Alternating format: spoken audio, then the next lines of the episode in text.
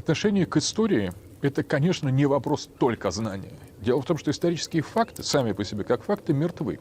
Красноречивы их только их, интерпретация. История – это гуманитарная наука, это наука духа. И в зависимости от того, как мы смотрим на историю, такая она и будет. Факт исторический факт, это явление интерпретации. Любой философ это просто прекрасно знает. А ну, в обыденном сознании есть какие-то правильные факты и неправильные, кто что-то скрывает. Да не в этом дело, скрывает или не скрывает, и интерпретирует.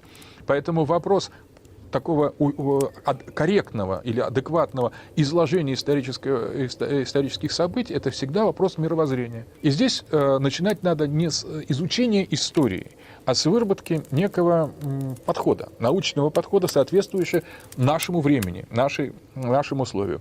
Таким подходом в советское время был марксизм. И концепция всегда какие-то факты берет, какие-то отбрасывает, какие-то интерпретирует верно, в каких-то с натяжкой. Это всегда так.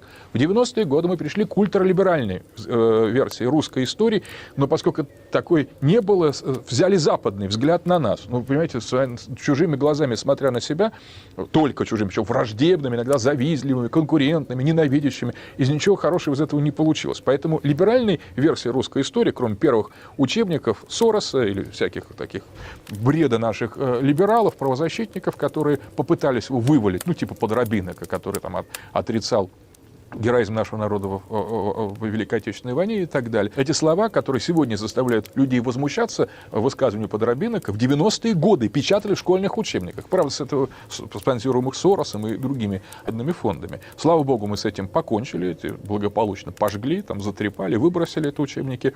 И либеральная парадигма русской истории не состоялась, она завершилась. И вот мы остались без парадигмы. Как вы прикажете из обществоведам, историкам, гуманитариям, в том числе и социологам, и философам, излагать русскую историю. Если советская версия недействительна, э, досоветская устарела, потому что она э, тоже была пристрастна, романовский период тоже обладал своей, Санкт-Петербургский период, своей жесткой цензурой, своей парадигмой, своим алгоритмом. Либеральная не привелась, но она не могла прижиться, поэтому мы остались в вакууме. Поэтому истории-то таковой у нас нет. Это огромная проблема.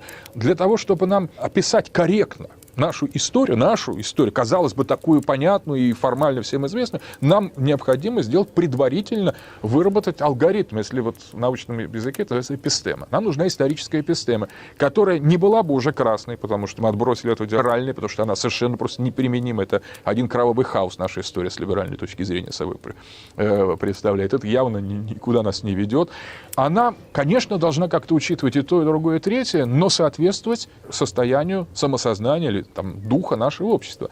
Вот эта эпистема, поиск ее, это огромная проблема. Я считаю, что на ней надо сосредоточиться, и это дело преподавателей, это дело у, у ученых, но это дело еще и всего общества, потому что когда мы, как преподаватели, что-то высказываем, мы, это, это одновременно апробация. И несмотря на то, что, в общем, э, многие наши ну, студенты, ученики, это табула раса, то есть белая доска, на самом деле они отнюдь не так нейтральны. Они что-то принимают, а что-то нет.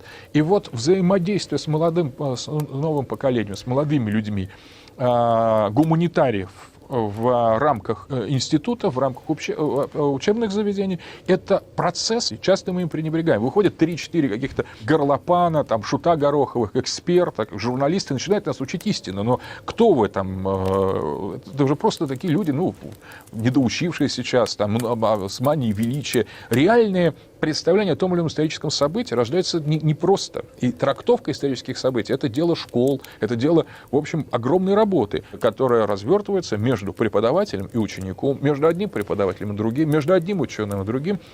Нас власть на это не обращает никакого внимания и напрасно, довольствуясь такой когортой каких-то воющих экспертов, а, которые все знают, а на самом деле ни в чем не разбираются глубоко. Вот мне кажется, экспертократия, которая заменяет собой этот процесс выработки исторической и обществоведческой эпистемы, она нас до добра не доведет. Это посмотрите на них, поговорите с этими экспертами чуть глубже. Это в основном недоучки, это люди с очень фрагментарным знанием чего бы то ни было, с очень пристрастными идеологизированными позициями. Даже если они патриоты, они не, они не, не, не релевантны. Поэтому вопрос о выработке исторической эпистемы – это задание нашей научной, обществоведческой среды, в прямом и живом контакте с молодежью. Вот студенты, они ведь не только записывают или там слушают и повторяют, они соучаствуют в этом процессе. И в зависимости от того, как они реагируют, как они понимают, какие у них возникают вопросы, это влияет и на то, как складывается эта новая историческая эпистема. Но ее, конечно, рано, конечно, закреплять еще законодательно, надо, может быть, какие-то вещи за закрепить, но нам нужна поддержка власти. Нам, обществоведам, нужна поддержка власти в разработке совместном а, я бы сказал, образовательного канона. Образовательного канона, где какие-то вещи будут безусловные. Я вот считаю, что э, кое-что делается. Вот надо канонизировать суверенную демократию как метод.